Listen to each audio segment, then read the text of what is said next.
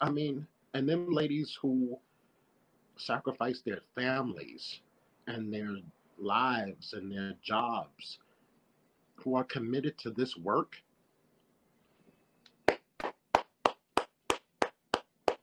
I do what I do. I don't know if I'm ready to go to Washington, D.C. and be with lawyers and stand um, on trials and hear arguments and hear the racist things that a corporation may have said to someone and fighting on people's behalves. I don't know if I don't know if I'm not built like that. My work is in the streets. My work is behind the chair. But we all got work to do. Welcome to Boss Locks, a show where we are redefining professionalism and proving that natural hair and professionalism do coexist. Now, if you remember way back in our welcome episode, I told y'all that this is more than a podcast, and I really mean it. I'm on a mission to balance the scale in favor of black people so we can no longer have to ask for permission to be our true selves. But I'm not the only one doing this. All around the nation, people are talking about the Crown Act a bill that prohibits hair discrimination in the workplace and in schools. while we're seeing what looks like a new movement with this revitalized energy, this has actually been in the work for decades. On today's episode, I'm bringing a true legend in the hair game who has been doing the work in the streets to empower black people for decades. I I know y'all are going to enjoy this one, so without further ado, welcome to episode 9 the King of Locks with Thando Kafele. Hello, hello everyone. My name is Walt Gaynor II, and I'm the host of Boss Locks. We are, we are redefining professionalism and proving that natural hair and professionalism do coexist. Now, today I have a true legend with me, and um, he goes by many names. Uh, Kafele, Lockstar, King of Locks, and many more. But he's been blessing the world and helping people start their natural hair journey for a minute. Thando Kafele, how are you doing today? What's up, brother? Happy to be here. Lovely, lovely. Now, I have a bunch of questions to ask you. I think you've led a very interesting journey. You know, usually we have people who are leaders, um, bosses, and in professional environments with natural hair. But with you, it's a little interesting because you actually help people get into their natural hair journey. So I have a lot of questions to ask you. Really excited to kind of learn some real pro tips from the pro. But to start it all off, um, I would like to know what are three things that most people don't really know about you.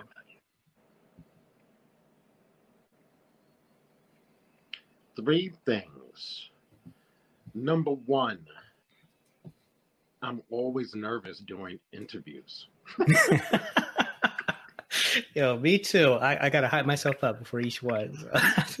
People think that I've been doing this so long and I'm well versed and I always that I'm confident, but um I'm very conscious of the things that I say on social media. As a black man and a black natural hairstylist, um, I don't want to fall into stereotypes and um, I just want to be very clear on how I communicate to the community. Hmm. Love that. I'm going to touch back in that in a second because um, I, I, have a couple questions regarding that one. But um, let's move on to your. Say what? You asked me for three. Oh yeah, yeah. I was going to say. let's go with number two.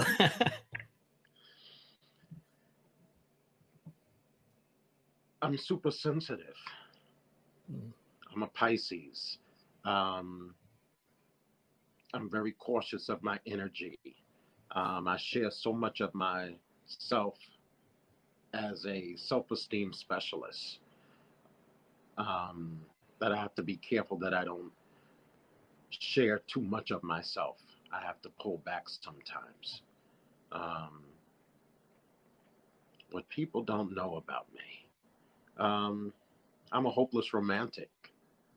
Um, desire to be in relationship, but because of work, I hardly make myself available. So you can find me on Black Planet. No, I'm just joking. Look up Thando Kafele, Lockstar, King of Locks. You're fine. cool. That's actually funny. Um, number three, um, the last person that we interviewed on our show, uh, Vanity uh, Vanderfield, she she actually mentioned she was a hopeless romantic as well, and um, kind of a nice little conversation about that. But um, to get back to the first one, say always nervous to do interviews, which is something that I personally find interesting because I was literally just thinking today, like, man, I, I have uh, this is the ninth official one, and I still get nervous before each one, and I just realized that this might be a thing that happens forever. Um, and it's interesting with you because you've been in a lot of big publications and interviews, um, like the one with Men and with Locks, Essence. I know you've had your work featured in big magazines like Sports Illustrated and working with some high profile people. So, um, what do you, I guess, what type of things do you do to kind of get yourself prepared and ready to do these interviews? I ask the creator uh, to guide my thoughts. Um, I always stay in a, a place of humility, you know, thinking about the first time that I've ever did this. And now 20, 25 years later, people are still interested and feel that I have something to say. Um, it's a it's a wonderful thing to have been doing this for decades and to still be relevant. You know, I don't have 50,000 followers, you know. So the fact that I've created some kind of resume um, that people are still checking for me, it makes me feel good and um, good to be relevant in 2020.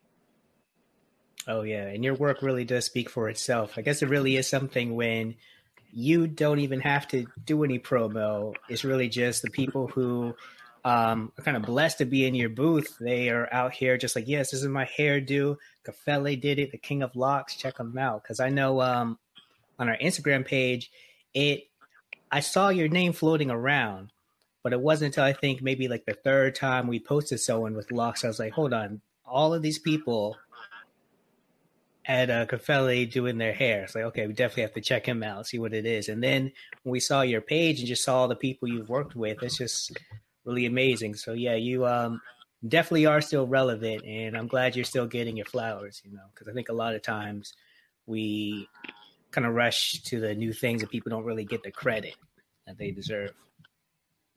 Thank you, brother. Yeah. Um, so, and number two, um, I thought that was really interesting. Everything you had to say. Um, I know my mom's a Pisces and I'm a Scorpio, so I feel like a lot of times Pisces and Scorpios we have like a good like communication, kind of like feel each other and everything. My mom is a Scorpio. Oh, really? Yo, that's crazy. wow. See, I knew this this interview was going to happen regardless. um, that's really cool. And another thing you mentioned was that you we can refer to yourself as a self-esteem specialist. Now, I think that was very interesting because um, I feel like with hair, oftentimes we don't even think about it at the beginning as anything that has to do with self-esteem, but really once you have like a really nice experience and people are complimenting your hair, it just does something to you internally. I think that was really cool. But um, what led you to kind of referring to yourself as a self-esteem specialist? Because we are, I am changing the hair set. I'm changing the mindset through the hair set. Hmm. Changing the mindset through the hair set. Yes. So when a brother comes in and if you refer to yourself or see yourself as a king, it can only be heightened when you know how to wear your crown. When you're mm-hmm. a sister, you gotta be easy in the consultation. because so many of our sisters have so many challenges around just being with their natural hair that we don't want to lose them in the consultation in hoping they get to choose themselves again, hoping that they choose their natural God given hair again, because that is the only way that they're going to have healthy hair. You can go through all the choices and wearing other people's hair and the chemical processes, but the only way that our brothers and sisters are going to have healthy hair is choosing natural hair. That is very profound. Um, you said a couple different things there that I want to touch on. Um, the last one, kind of choosing your hair. That's what, really the only way to have healthy hair, and it just makes me think about. I know with my life, I think that for a while I try to follow other people's paths, um, and not necessarily following other people's exact paths, but following recommendations and advice. And I think that something I recently learned, and I think COVID actually kind of taught me that because it gave me the chance to really sit down with my own thoughts, but made me realize that all these different paths to take are great and they could work out, but they're not the same as choosing your own path. And I just really like yourself. Yes. Like you yeah. choose your real hair, you're choosing yourself. And that's a part of the love. That's a part of the admiration. That's the part of the self acknowledgement. That's a part of the self esteem. Yes. Yeah. I always so, say hair love is self love. So, and I think you're really speaking to it in a whole new playing field. And I love that. All right. Now, um, another thing you mentioned, and I don't know if this was conscious or not, but you mentioned with women choosing natural hair again. Um, what do you mean by like choosing it again?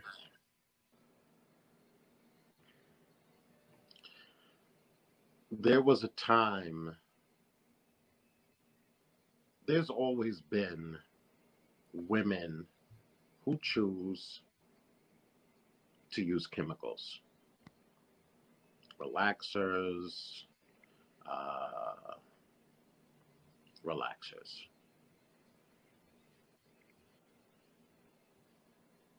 But they get an opportunity to choose themselves again. There, there was a time where they were chemical free. And so, for whatever reason, that they choose to put lye on the closest part of their bodies to their brain. Whatever that makes, however, that uh, energizes you, um, makes you feel good, makes you feel different, um, is causing damage to your health. And so, in this new generation of natural hair, the things on social media and Facebook, Facebook, everything is about style, style, style, style, style but nobody's talking, or not many people, or not people that I, I haven't seen, people having real conversations about health, about healthy hair, about what chemicals do to our hair, how they, how sisters have to breathe them in, they, they inhale them while it's on the scalp. Um, it goes into your bloodstream. Um, possibilities of breast cancer.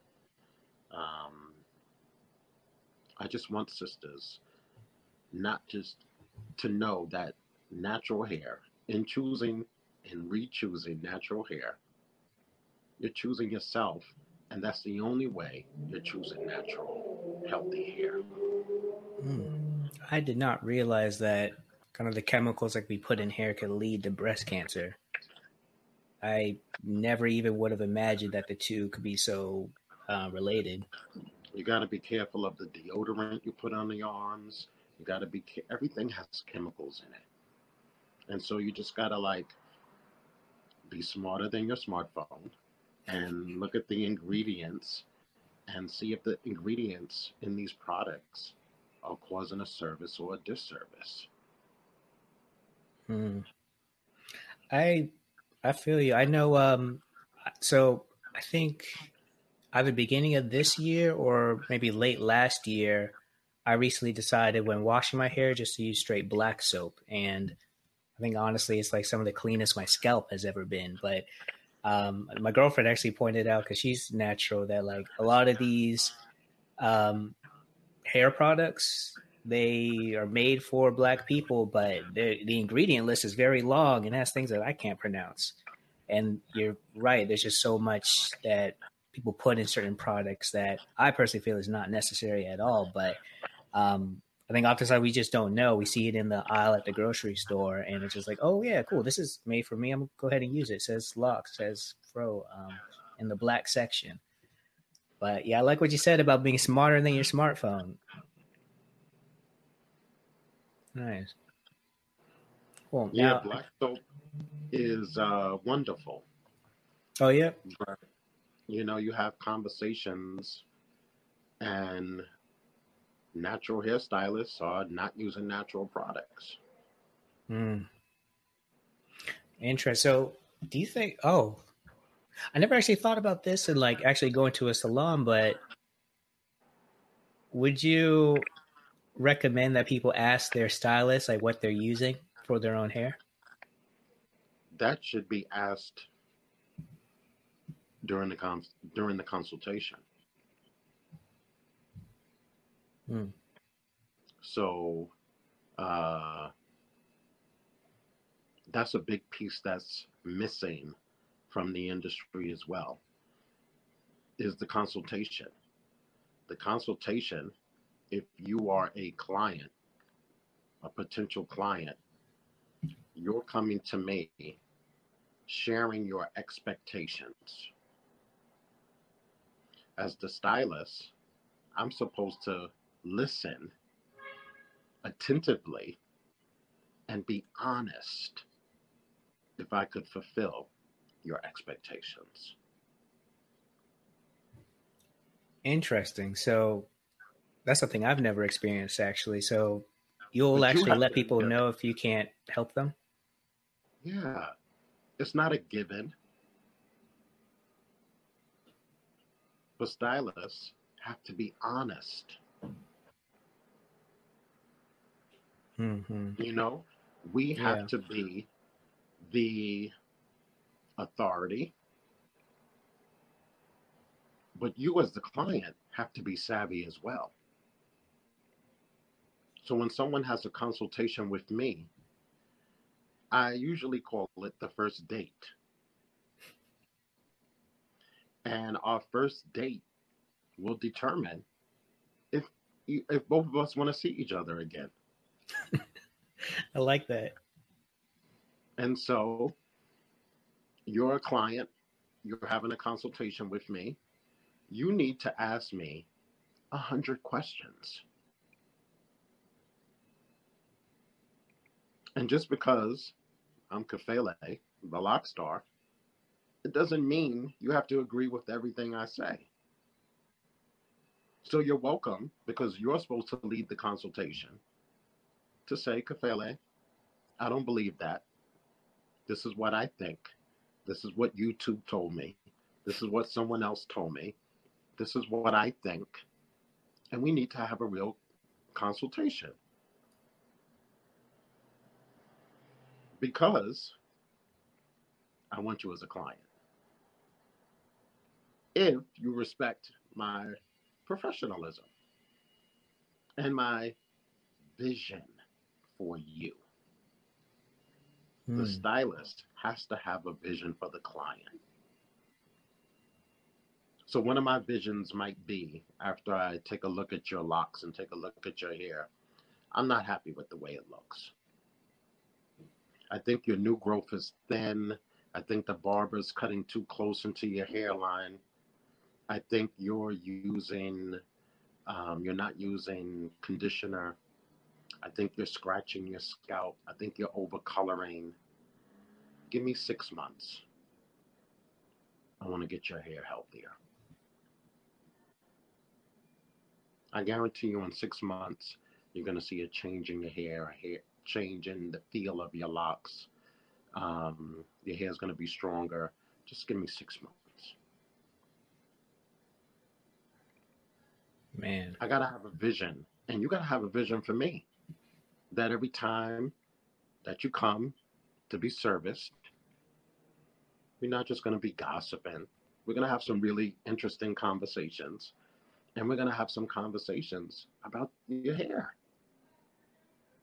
Your hair's looking better. That's what's up. I know you're tying your hair down every night. I know you're moisturizing your hair. I know you're oiling your scalp. I know you're doing better. I know you're not keeping the style in for three months trying to hold it in. You know, it's, it's a relationship. And in the consultation, I'm supposed to sell you like a car salesman.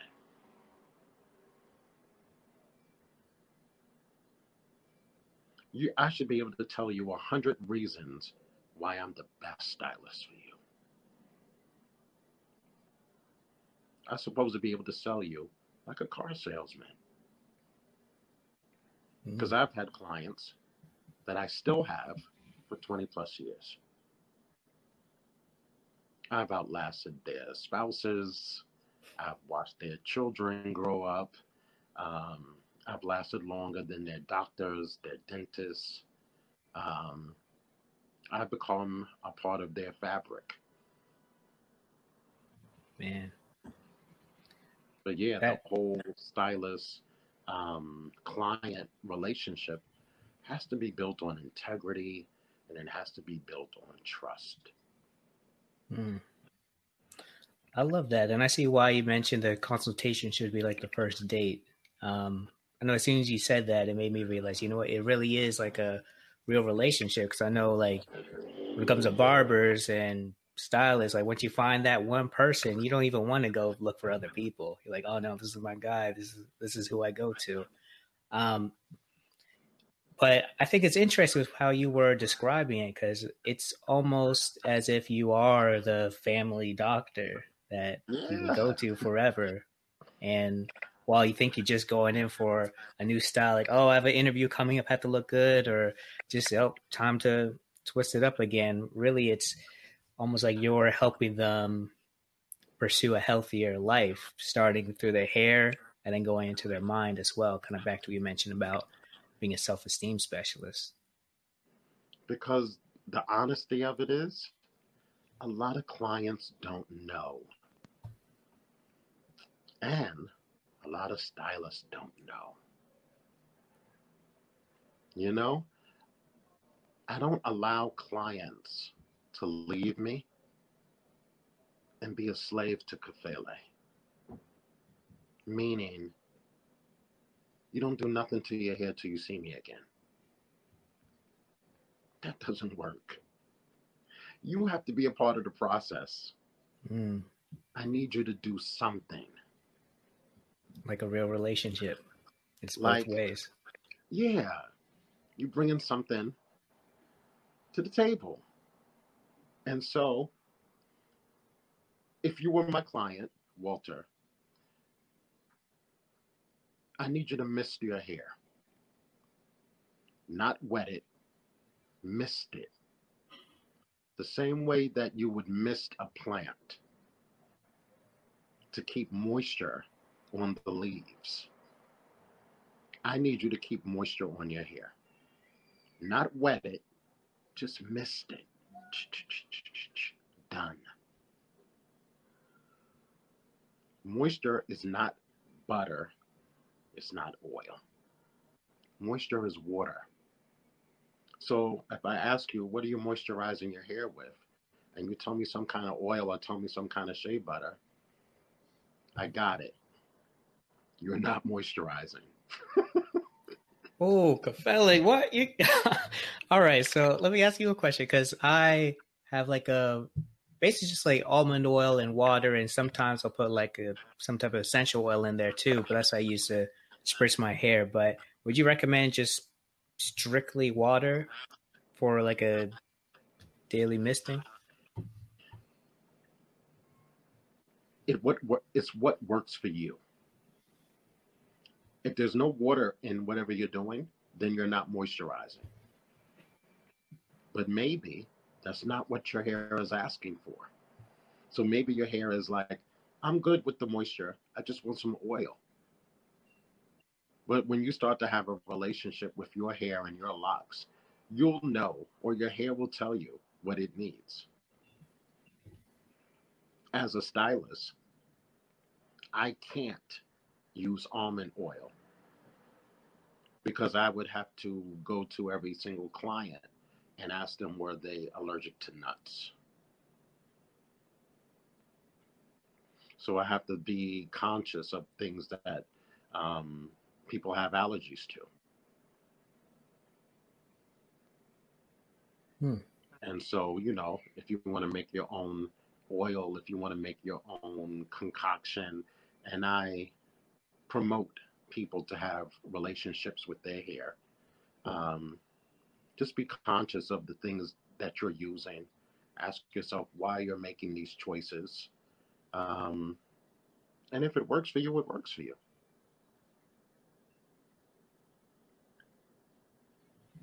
Nice. Interesting. What are some other things that you'd have to be careful for, like allergen wise?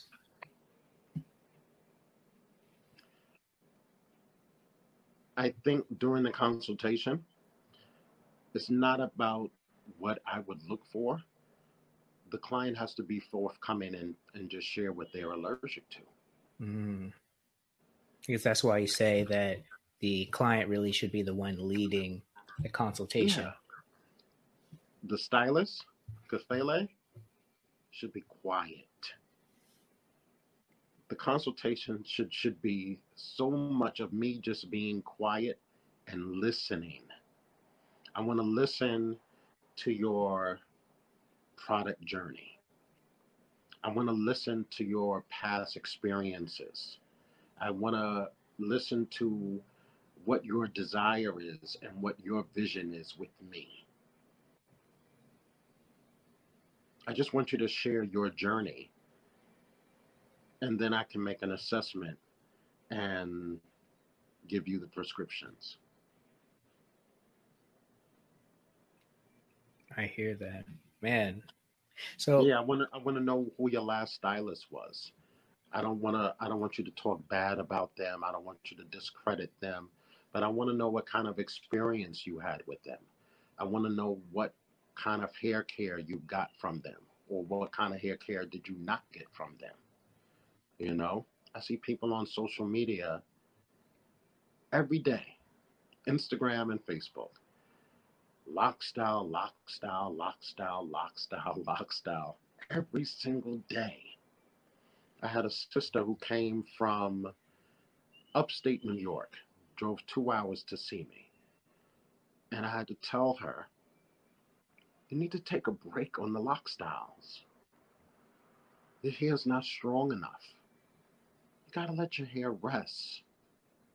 So, for all the lock stylists in the industry who could be possibly listening to this podcast, every time your client sits in your chair, it doesn't have to be a style event.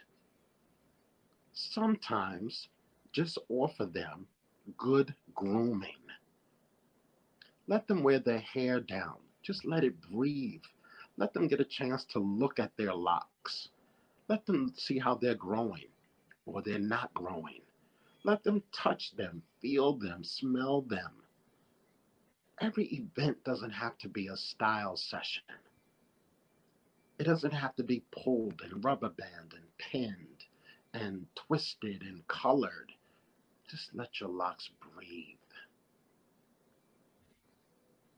Hmm. I think that's really important. Uh, what you just said. I know, um, just even outside of a locks, I think oftentimes people really try to make sure that it's almost like they always want to perform with their hair and make sure it looks like the best it can be. And so you see people who are doing all sorts of type of styles that really do look cool, but I know like sometimes with children, I think we kind of do a styles that pull a little too tight on their hair, and so like it creates like the uh, what's it, traction alopecia, and um, and then also I feel like trying to get a style too much, it could also be a self esteem issue. Because I know a lot of times the new growth, people look at it as the kind of like, oh man, I have to hide this. Or like when you're first starting your lock journey. Like I remember I used to have one lock that sticked up and it was like my like an antenna and I was always embarrassed. I was like, man, I can't do anything about it. I try to put it down, try to like um, not even braid it, but try to tuck it in under some others just to hide it. But um, yeah, I think we not necessarily look at our hair with disgust, but maybe like embarrassment. Um, and I think that's one thing that I want to start speaking on more. Um, I know someone who we've interviewed in the past. Um, it's going to come up on the podcast soon, but she mentioned like there's no such thing as the ugly phase.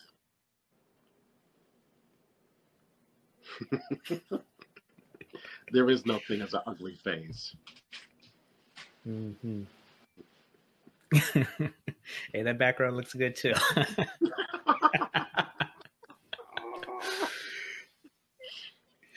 and so funny. there is no ugly phase. You know, um, one of the things that I say all the time you gain consciousness when you get it. You know?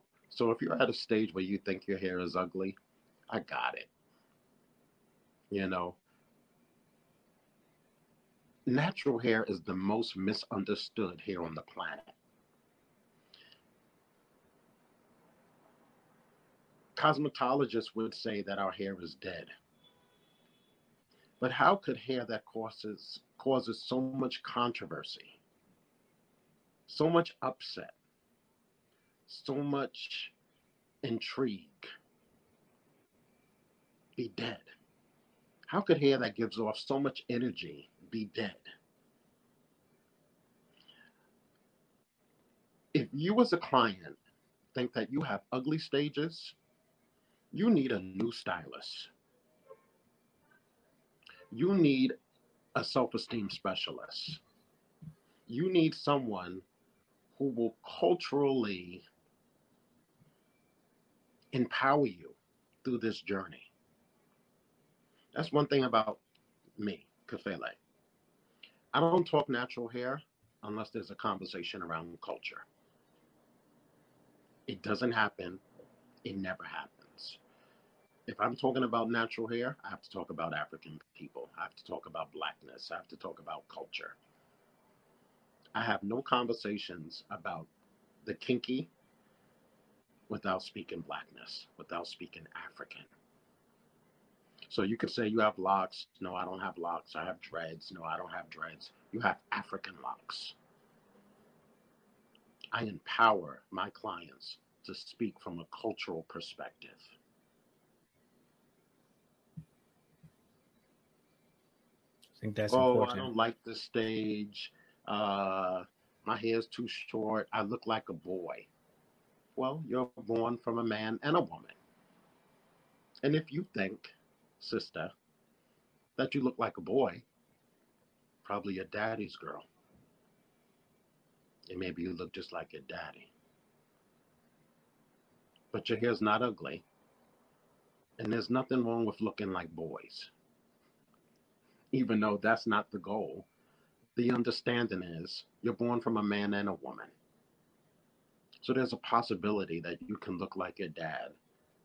And I just rather you not speak it in disgust. Because us black men, if you tell us we look like our mamas, we're proud.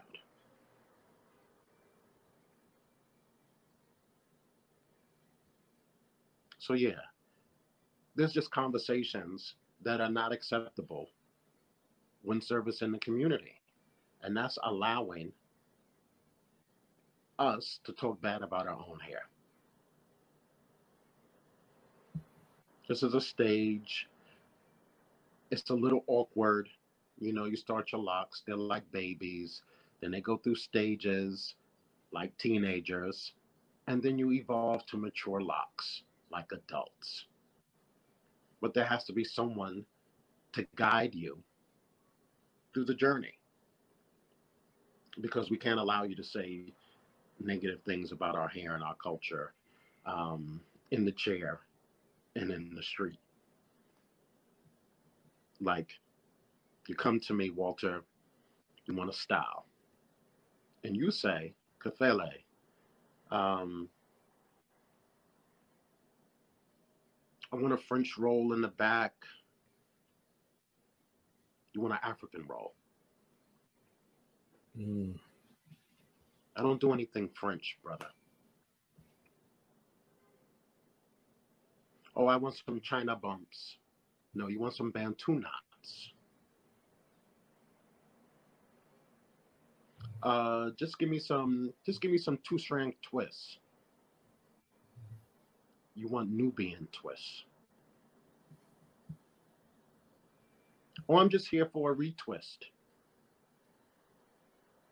It's more than a retwist.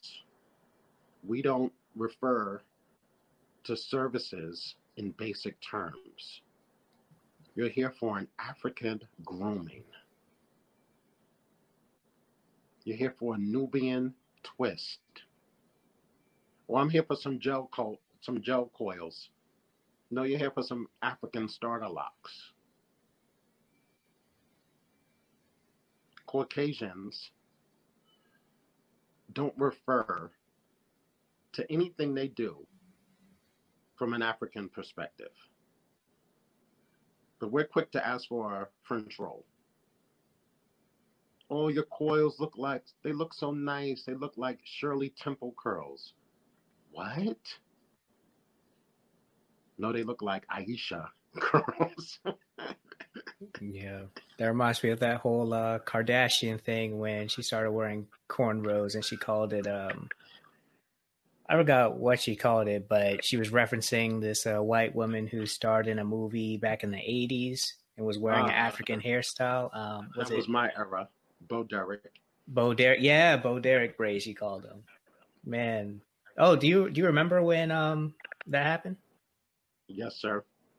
Man, do you remember the types of conversations that were being had around that time? And I guess also to give the listeners a little more information, that was um I guess you could actually speak more on it, but there's a movie where um, um, she wore her stylist, I believe, was a black woman, and kind of gave her these cornrows, and the media just went crazy over it, loved it, kind of gave her a lot of praise, but of course, it was just a regular hairstyle for um, the black community, but white people were accepting it, which was very interesting because, um, you know, if a black person wore that hairstyle, it's immediately associated with criminal intent.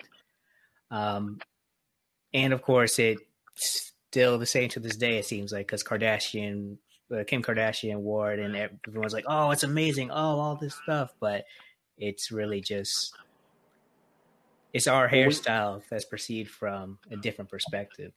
Well, when you say everyone, who is that? You're right. Actually, it wasn't everyone. It wasn't everyone. I think it's just certain media outlets who decided to really big it up. Um, but could you speak a little bit um, about then the time when that first happened? I don't remember the year, and um, I didn't have much to say on it. I don't even know if being a loctician was a part of my thinking or journey back then, but I've always been okay and flattered when other people want to imitate our culture. I mean, my thinking is just like if you're a man, why would you not want to look like the original black man? There's there's nobody more handsome than us. There's nobody more strong and masculine than us. We set the standard for masculinity. We set the standard for handsome. We set the standard for strength. Why would you not want to imitate us? The black woman. Nobody has a body like the black woman. Nobody has a smile like the black woman. Nobody has a heart like the black woman. Why would you not want to imitate her?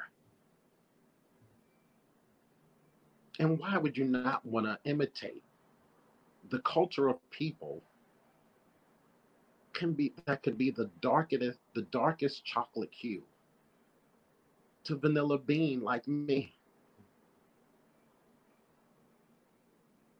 Why would you not want to be that?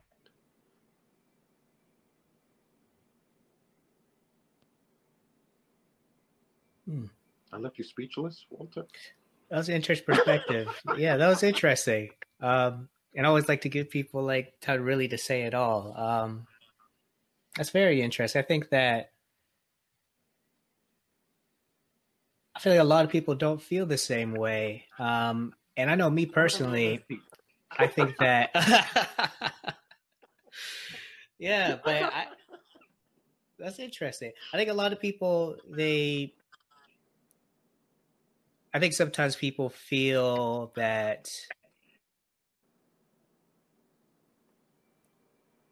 I think sometimes like people don't really aren't really upset at the hairstyle, but more so just the energy around it, and that people aren't giving white people the same energy they give different black people. So I definitely hear what you're saying, and I know me personally, I don't necessarily mind people doing whatever they do with their hair. It's just always as long as there's the respect that comes with it. But I do like what you said. But like who are you, asking saying. the respect from? Well, I think it's also a little contextual. So, and I think sometimes these it really comes more with black women just wearing their own natural hair and natural hairstyles and getting ridiculed to kind of harsher treatments, um, not getting accepted into certain environments, but then you'll see someone who's um, white and wearing those same hairstyles who are getting accepted. So I think it's not even about the hairstyle itself, just the energy that comes with it, and depending on who you are. But to be honest, that's really just a bigger issue on how people perceive black women and black men versus um, men and women from other races. It depends on who you ask, Walter yeah, that's true. If that's you ask true. Fele, I don't really give a lot of energy to what white people think. I, I'm just concerned about what my people think and how we empower and how we speak and how we love each other. Mm-hmm. That's my concern. I like that. So, how um, to kind of speak towards empowerment? Because part of what we're looking to do is empower people who are in the professional settings and either have natural hair or really want to start embracing natural hair. And I think a lot of times um, people are concerned that when they go natural, their jobs or interviews won't really accept them.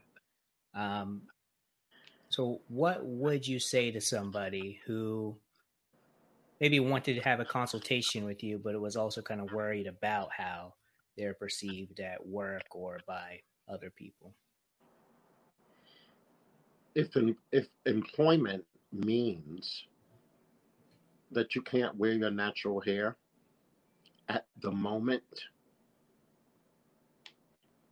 you need to be worried about your your income and your lifestyle and your living.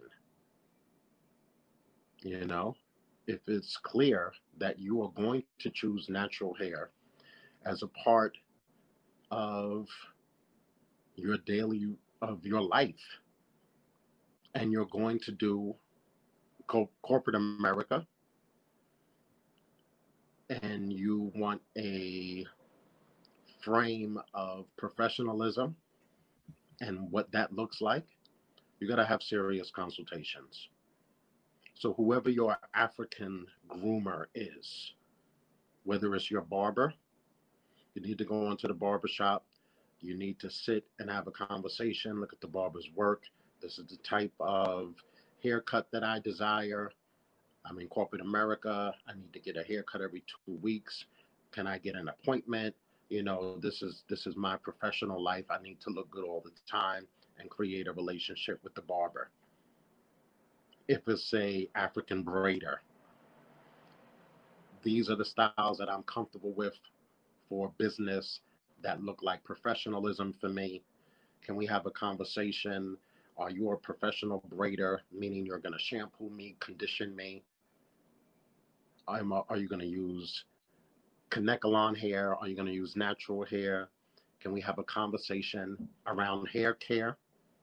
What do I do when I'm not seeing you? How do I maintain? If you're going to a loctician, this is my idea of what professionalism looks like to me. This is what I need every month. This is what I need every five weeks, every six weeks. Are you able to accommodate me? Will I have an, a, an appointment on a regular basis? Will you have a conversation with me around hair care within this whole setting? you have to manage and micromanage what professional looks like for you. And if you don't know, we're here to assist you and say, this is these are your possibilities. Choose. Love that. The client, you have to be self-expressed. I have to be honest. And you have to trust me. 75% hmm. of my clientele is black men. I don't think, and I'm just speaking in my head, that nobody, when it comes to locks, styles black men better than me. No one. I've mastered black men and coaching them on how to wear their crown. And I've mastered trust. It's not easy getting black men to be flexible with styles. I've mastered that.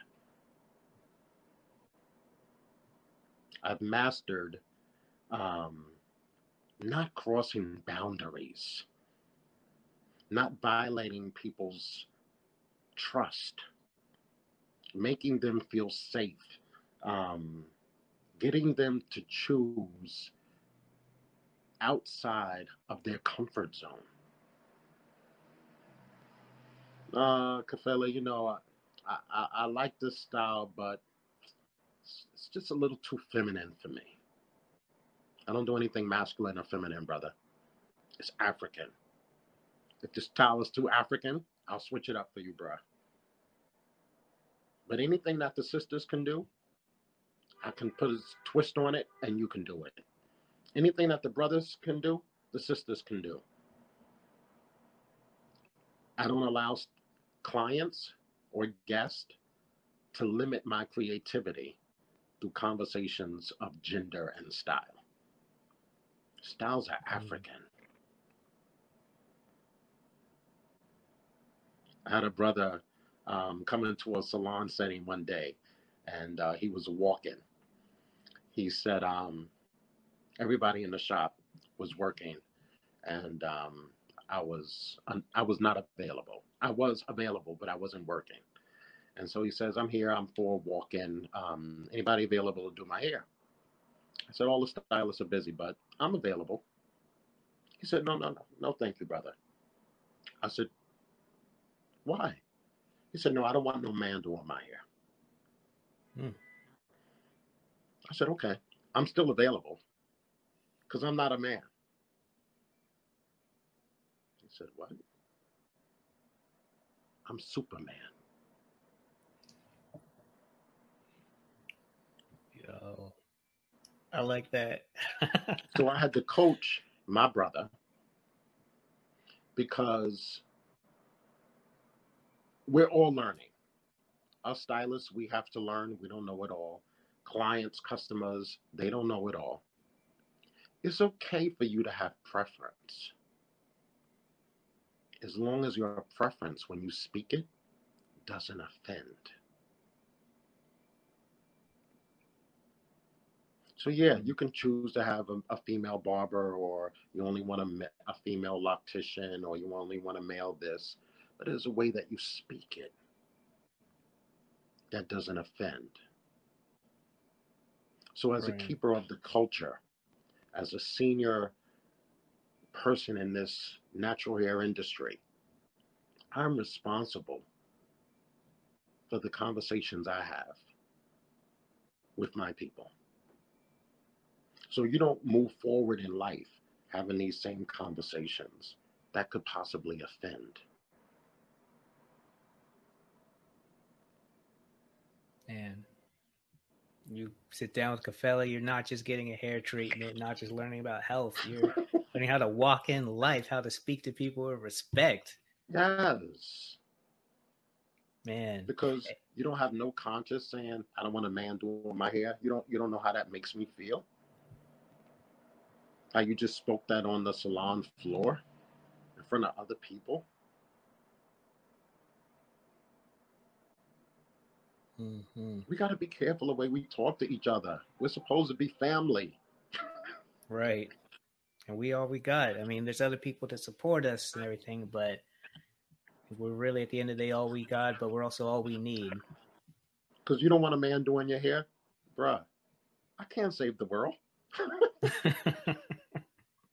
and I'm clear. Everybody ain't my client. Hmm. I'm clear okay. on that.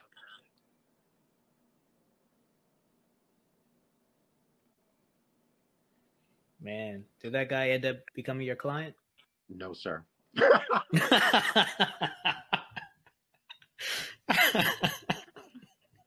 but I got an apology. Hmm. He didn't mean no harm. I didn't take it no harm. After the first 15 seconds of my ego. you know? Yeah. Yeah. And that actually reminds me of um, something you were telling me earlier about a um, kind of like a mentoring program that you were kind of getting into or just really interested in really bringing to life. Um, can you tell me a little bit more about kind of what that program would be and um, what you would like to, what kind of some of your goals were with it? So, the natural hair industry is pretty much run by Black women. And pretty much the rest of the world is run by men news, politics, education, sports, everything is run by men, except for natural hair. The thing is, black men are the ones who started wearing their hair natural first. Hmm.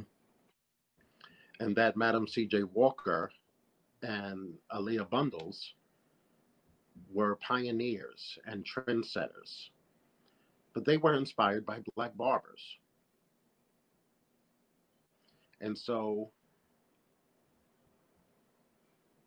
there have been times in my journey where being a black man in the natural hair movement, there's been times where I had to struggle to have a voice. Mm. You know, black women run all of the product lines, they run all the hair shows, um, they lead the conversations. Um, and I was clear that I needed to have a voice in this industry. And so I wanted to get other black men who can do the mechanical. But if you ask them to come on the Boss Locks podcast, they're not that well expressed because they haven't created a voice and a vision for who they are as a stylist. Hmm. I'm clear I'm a loctician, but I'm very clear I'm a self esteem specialist. You know, I wanted black. I want black men to lead the conversations. You know, just not the mechanical. Um, and though I've mentored quite a few on my journey, um, I've also had the understanding that some blessings don't need to be shared. Hmm. Like Kafele, maybe this blessing is just for you. Maybe you need to be the voice for black men. You know? Um, but it takes a lot of responsibility, you know? Leadership is not popular. So if you're coming into this industry to be liked, you're not ready for leadership. Hmm. That's very interesting. You think that people oftentimes look at leadership almost more of a status than kind of what it truly means to really lead people?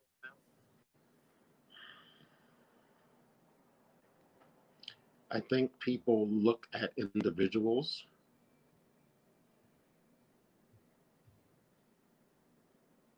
who are lead that are leaders and get uncomfortable that they don't see that in themselves. Hmm. I think there is a discomfort when um,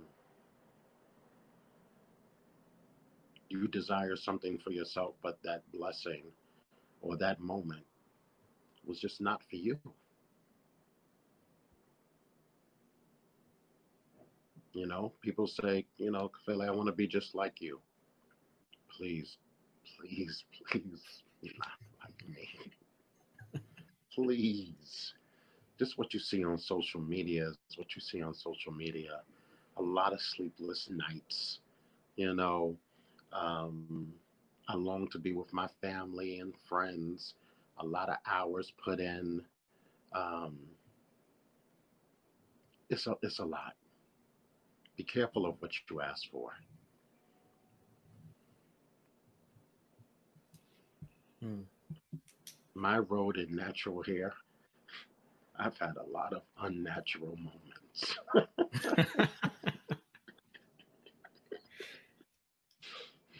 man. What is it? Because um, that actually reminds me what you said earlier at the beginning about uh, kind of being a hopeless romantic, but then also sometimes your um, your work and I guess kind of the life you're living um, is not always as um, what is the word? Maybe isn't always like healthy in some of like the past relationships that you've had. Was that what you were saying before? Uh,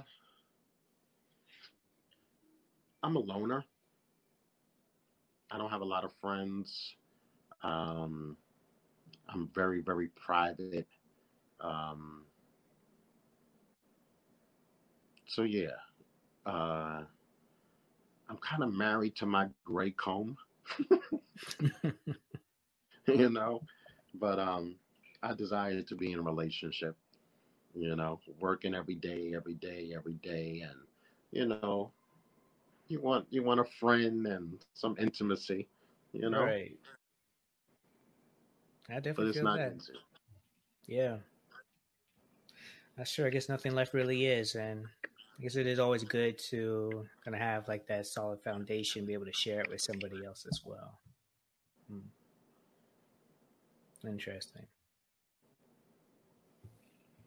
So, um, kind of back to you were saying about how the natural hair industry is really kind of dominated by women. Um, and you, which is okay, but I think um, with everything in life, there it's good to have the balance. And I think because maybe women aren't always kind of the go-to in other areas, it is good that there is. I mean, it's always good when there's a balance of in different perspectives shared, but um, what have some of your experiences been when you have tried to really um, step out and use your voice in the industry?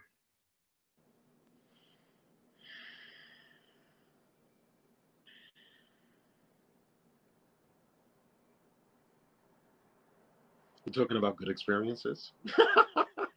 good, bad, ugly um, experiences. Yeah, because um, I think it's interesting, um, especially when you have things like the Crown Act that's being passed. And I would say I've noticed for the most part it is women leading the conversation. But with that being said, um, you know, for those who don't know, the Crown Act is a bill that's being passed that prohibits hair discrimination in workplaces and schools. And the first state to adopt it was California, and it was introduced by a woman with locks, Senator Holly Mitchell. So um, that was a black woman who initiated that. So um, it seems like a lot of people who are initiating these things are women, but um, and so I was really curious because I do see more and more women talking about it, but not as much, not as many men. And I know just in my personal journey, I think most of the people who have been my loctician were women, and there was only one black man. And I remember kind of being like, "Oh wow, it's a black man who does hair." So I think it's just not as popular maybe for black man to get into styling hair, but I think like when and see, talking, and see that's and see mm-hmm. that's where your speaking is. Mm-hmm. I graduated from doing hair. I'm not a black man that just does hair. I do minds.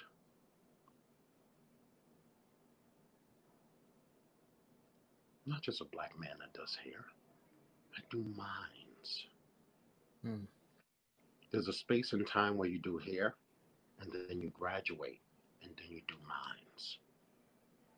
And so there were there's a lot of major um, Miss Susan Peterkin, Miss Diane Bailey.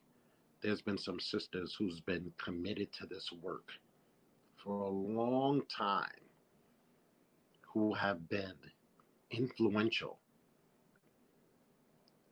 in the legislation of this.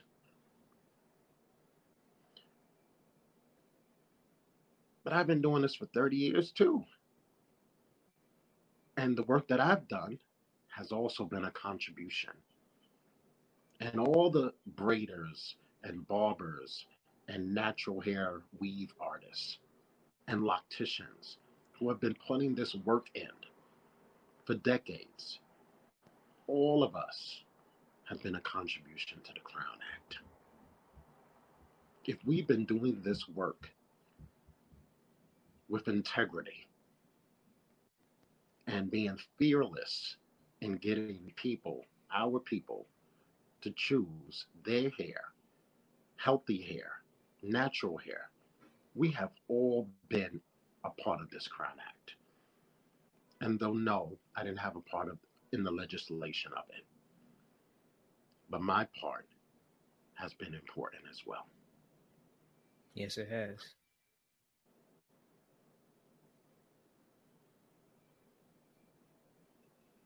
Yes, it has. Man. And I see what you I see what you're saying now as well. Like I understood before, but now I really, really see. What do you see? well, you can tell me if I'm wrong, for real, or if there's more to it, but it's almost like kind of what you said about social media earlier. You know, people are looking on social media and they see the highlights, but they don't really see everything that goes on behind the scenes and behind all of that. So, um, I know with just all the conversations about hair right now, there's a lot of attention on the people who are passing the legislation, as there should be. There's a lot of attention on people who've had a lot of negative experiences with natural hair in different types of environments. And I think really those two people are really pushing the conversation forward. But um, then, but that's leaving out a lot of people who kind of pave the way for natural hair to even be discussed about at all. So like, no, they're like, not. They're not being left out. No, no. If you're doing everybody, there's it's like natural hair is like a pizza pie. Mm. There's slices to this. Just do your slice. Just do the work that you're committed to. Just do the work that you say that you do.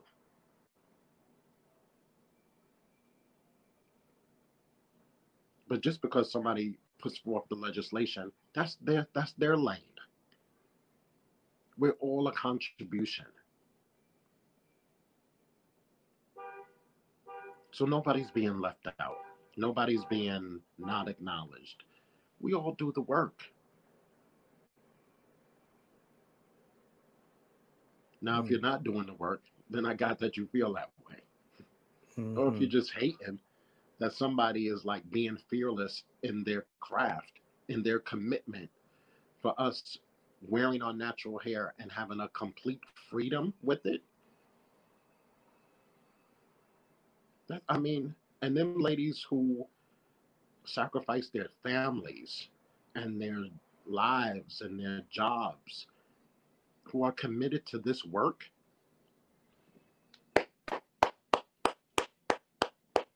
I do what I do.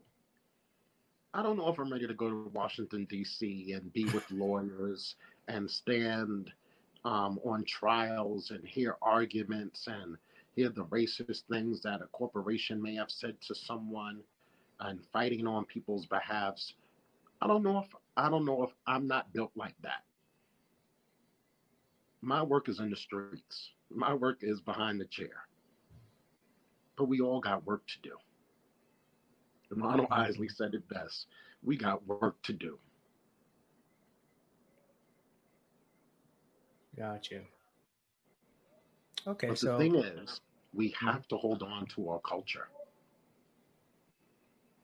The Crown Act, or all of, we have to hold on to our culture. And I just feel like the millennial generation has no it has not enough, close to no acknowledgement when it comes to culture. Like, we're doing fabulous artistic styles on social media. But where does that come from? Do you know that that particular hairstyle that you're wearing means that only kings in Nigeria could wear that? Do you know that this particular hairstyle um, you're wearing comes from the uh, Kuti tribe. Or this style that you're wearing, only queens can wear this style on Wednesdays. Hmm. There's a there's a cultural reference to what we do. So please stop saying you're the best in New Jersey. you're the best in Texas. Stop thinking that you've created this. There are people who have done this before you. There are people who have went to jail for doing natural hair. Miss Isis Brantley. There are people who have fought for legislation. There are there is the foundation and the institution of CNAPS salon in Brooklyn, New York, Knaps, Kinky, and Nappy, which elevated to locks and chops. There are people who had vision for our hair and black people from a cultural perspective. So, for all the locticians, the braiders, the natural weave artists, please know that they are, are, are a generation of pioneers who have paved the way when there was no way. Please don't take for granted that you can just open up a natural hair salon. When there was a time when there was no concept of us servicing our natural hair as a business. Cosmetology schools teach nothing about black hair from a cultural perspective, from a health perspective.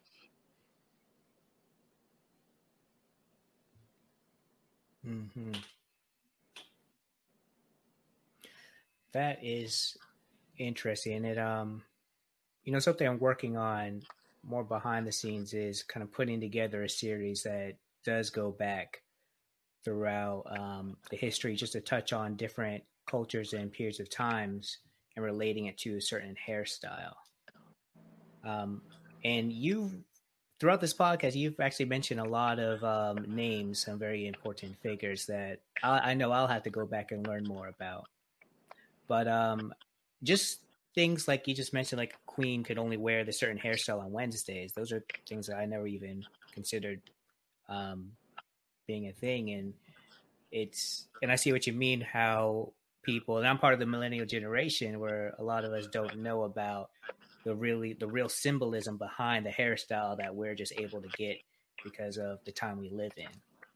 Um, so what is and I think everyone listening should look into all the names that have been mentioned so far, but what where would you recommend somebody start looking? And when I say that I mean like is there what would be like one culture or one hairstyle that you would like us to look into? One just to start off. Yeah, just to start off.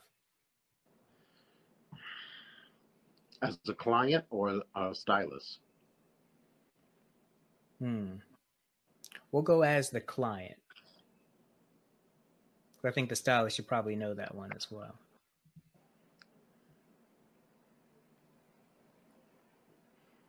For the client, I want you to I want you to consider having locks.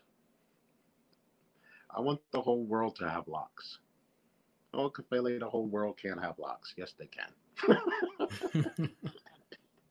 you know, having locks is you get to be in a real disciplined relationship with the hair that God gave you. You really get to like be with your hair. There's nothing to really do, just to be. It's like a plant. All you got to do is love it. All you got to do is love it. And locks are just like so phenomenal. I'm at a crossroad where I don't know if I want to do cornrows or start locks again. Um, though I desire the artistic um, angle with cornrows, I really miss my locks. yeah, you know, cornrows was a one hairstyle I never had with it growing up, but I wish I did. But you know, I myself have locks, so I'm gonna back that one up as well. Um, I feel like locks. I feel like locks really kind of force you into this journey of kind of discovering yourself and really accepting yourself as well if you didn't before. Um, I just know like we've touched on this a lot already, but just like as you go through the different phases of your lock journeys and you start to see them get longer, and sometimes those might be too thin to stand on your own, so you have to combine it with others. I just really love the lock journey in particular, um, just because of the lessons that you learn along the way. So I feel you. What was um? So when when did you have locks? Like how long ago was it that um you had locks? I cut my locks two years ago. Oh really? Mm-hmm. Two years ago. Why'd you cut them? Uh, getting rid of some energy. I feel that. That in my head, I assumed were attached to my hair. Got you. You know, because you know, I love black people, and whenever there's some not so good energy, one of the things is I'm going to cut my locks off. And maybe no, you just need to get rid of that energy and keep your locks. but you know, I had to figure out like, am I creating drama around drama? Mm. But it mm. was like, no, I'm ready to cut these locks. And um, had locks for over 20 years. I'm ready to do something different. But once I cut them, I sure do miss them. And it's hard navigating. As the king of lock, when you have no without locks. locks. hey, that's where you gotta let the client speak for you. And people are like, "What?" Right? Like, no, no, I swear, I swear. Look at my phone. See. But you yeah. know, after I give them a little history, then they understand I'm still locked in. I think anyone listening to this right now can see why you're called the king of locks. Yeah. Now, um, you have kind of speaking on your clients a little bit. You have you've really touched a lot of people's lives, um, and have had your work not just displayed on Instagram. Like I found you through different people on Instagram, but also had your work featured on like Sports Illustrated. Um, can you share some of the people that you've worked with in the past, or kind of more high profile? So, yes, I will share that. But the last time we spoke, uh, and you was like, I'll talk to you tomorrow and get ready to jump in the shower. Cassandra, one of my models that you interviewed from Lockfest, was sitting right next to me. to oh wow! and I called you right back to let her like she didn't remind me that she had worked with you. Um, but yes, some of the uh, highlights of my journey. Um, most people know I was, for a moment, the personal stylist to Manny Ramirez, um, personal stylist to heavyweight champion Lennox Lewis. Um, CCH Pounder from Law and Order. Oh wow. Um, J.R. Smith. Really? Um, yeah, I got the twist J.R. Smith's here. Um, Anthony Anderson.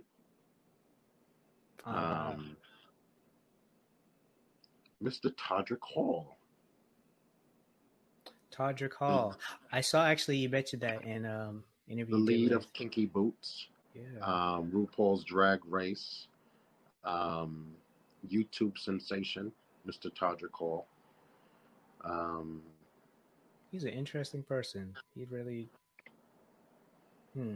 I've yeah. had a, I've had some wonderful highlights, um, which are amazing in itself, because I have no manager, I have no agent, I have no publicist.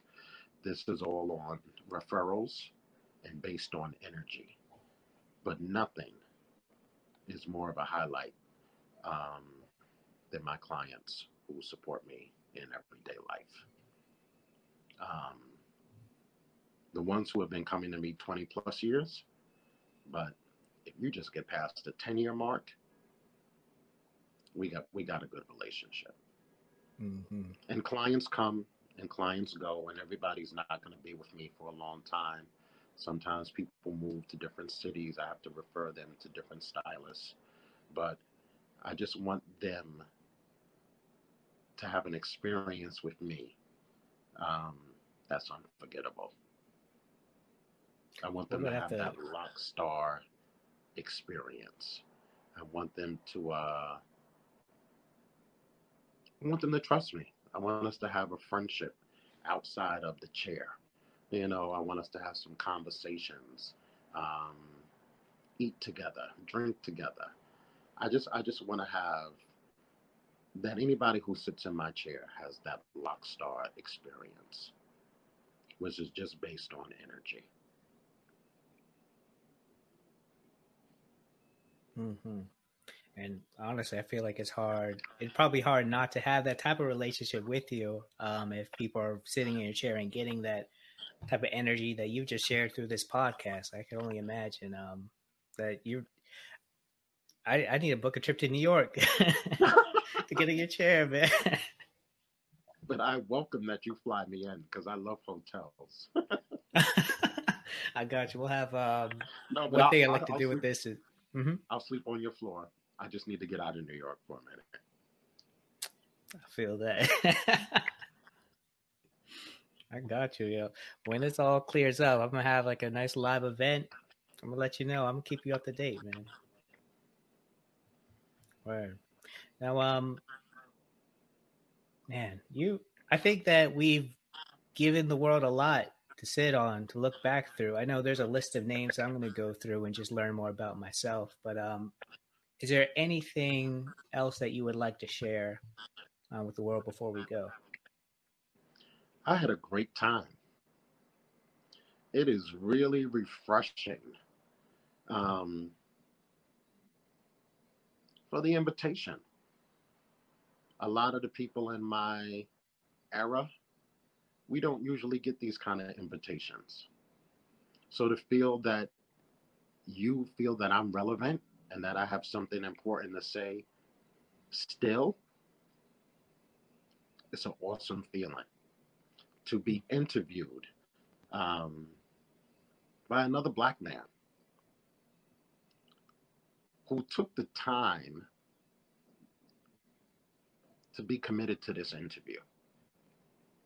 And when I say that, like you really asked me some really great questions. Like you didn't just roll over and say, I, got something to do today. Like I this interview was of real great value to me. I respect um, the insight on the questions, um, your professionalism, this StreamYard thing that I've never been a part of before. I mean,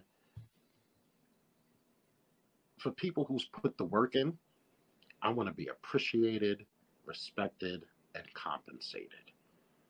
And you have made me feel super valued. Mm. Super valued. It was a pleasure doing this. Um, thank you for not asking me whether I use clips or not. Thank you for not asking me, do I use rose water? Thank you for not asking me generic questions and for having a great thought provoking conversation that pushes the culture forward. Thank you, Boss Locks. Man, yo, thank you making me feel super valued, yo. wow. Yeah, man. Well, honestly, it's you. Mm, I really appreciate that. You kind of left me speechless, man. But yeah, I, I had to have you on, and I'm really glad that had you on this early as well, and you being the very first loctician we've had on us too. Because um, yeah, I think that really this conversation about hair, it's hair is really a important factor, but it's really the beginning, and I think you really get that. So um, yeah, I've learned a lot from you today, man. I really appreciate you coming on. I'm glad I left you speechless. That that's the art of the interviewee. Like, I want to leave you with something. But if there's any saying thank you is one thing, but making sure you get it, I want to make sure that you get it. Like it, there's there has to be a way that I can communicate to you how thankful and I and appreciative I am. And leaving you speechless, my job is done. Thank you all for listening to Boss Locks, where we redefine professionalism and prove that natural hair and professionalism do coexist. You can learn more about Kafelian and follow his journey by visiting bosslocks.org and scroll down until you see a post with his picture on it. There you can find links to his social pages and learn more about what he's up to while you're on the website, why not send us a quick message? I'm, I'm for real, for real. Like, go to the contact page and use the form to get the inside scoop on the Facebook group, learn more about what we're doing, and literally just say hello. You know, we're all out here social distancing. Well, some of us, I know I am, and you know, it's just nice to connect with people. So uh, go to bosslocks.org. That is B O S S L O C K S.org and make sure you're connected. Thank you for listening, and we will see you next time.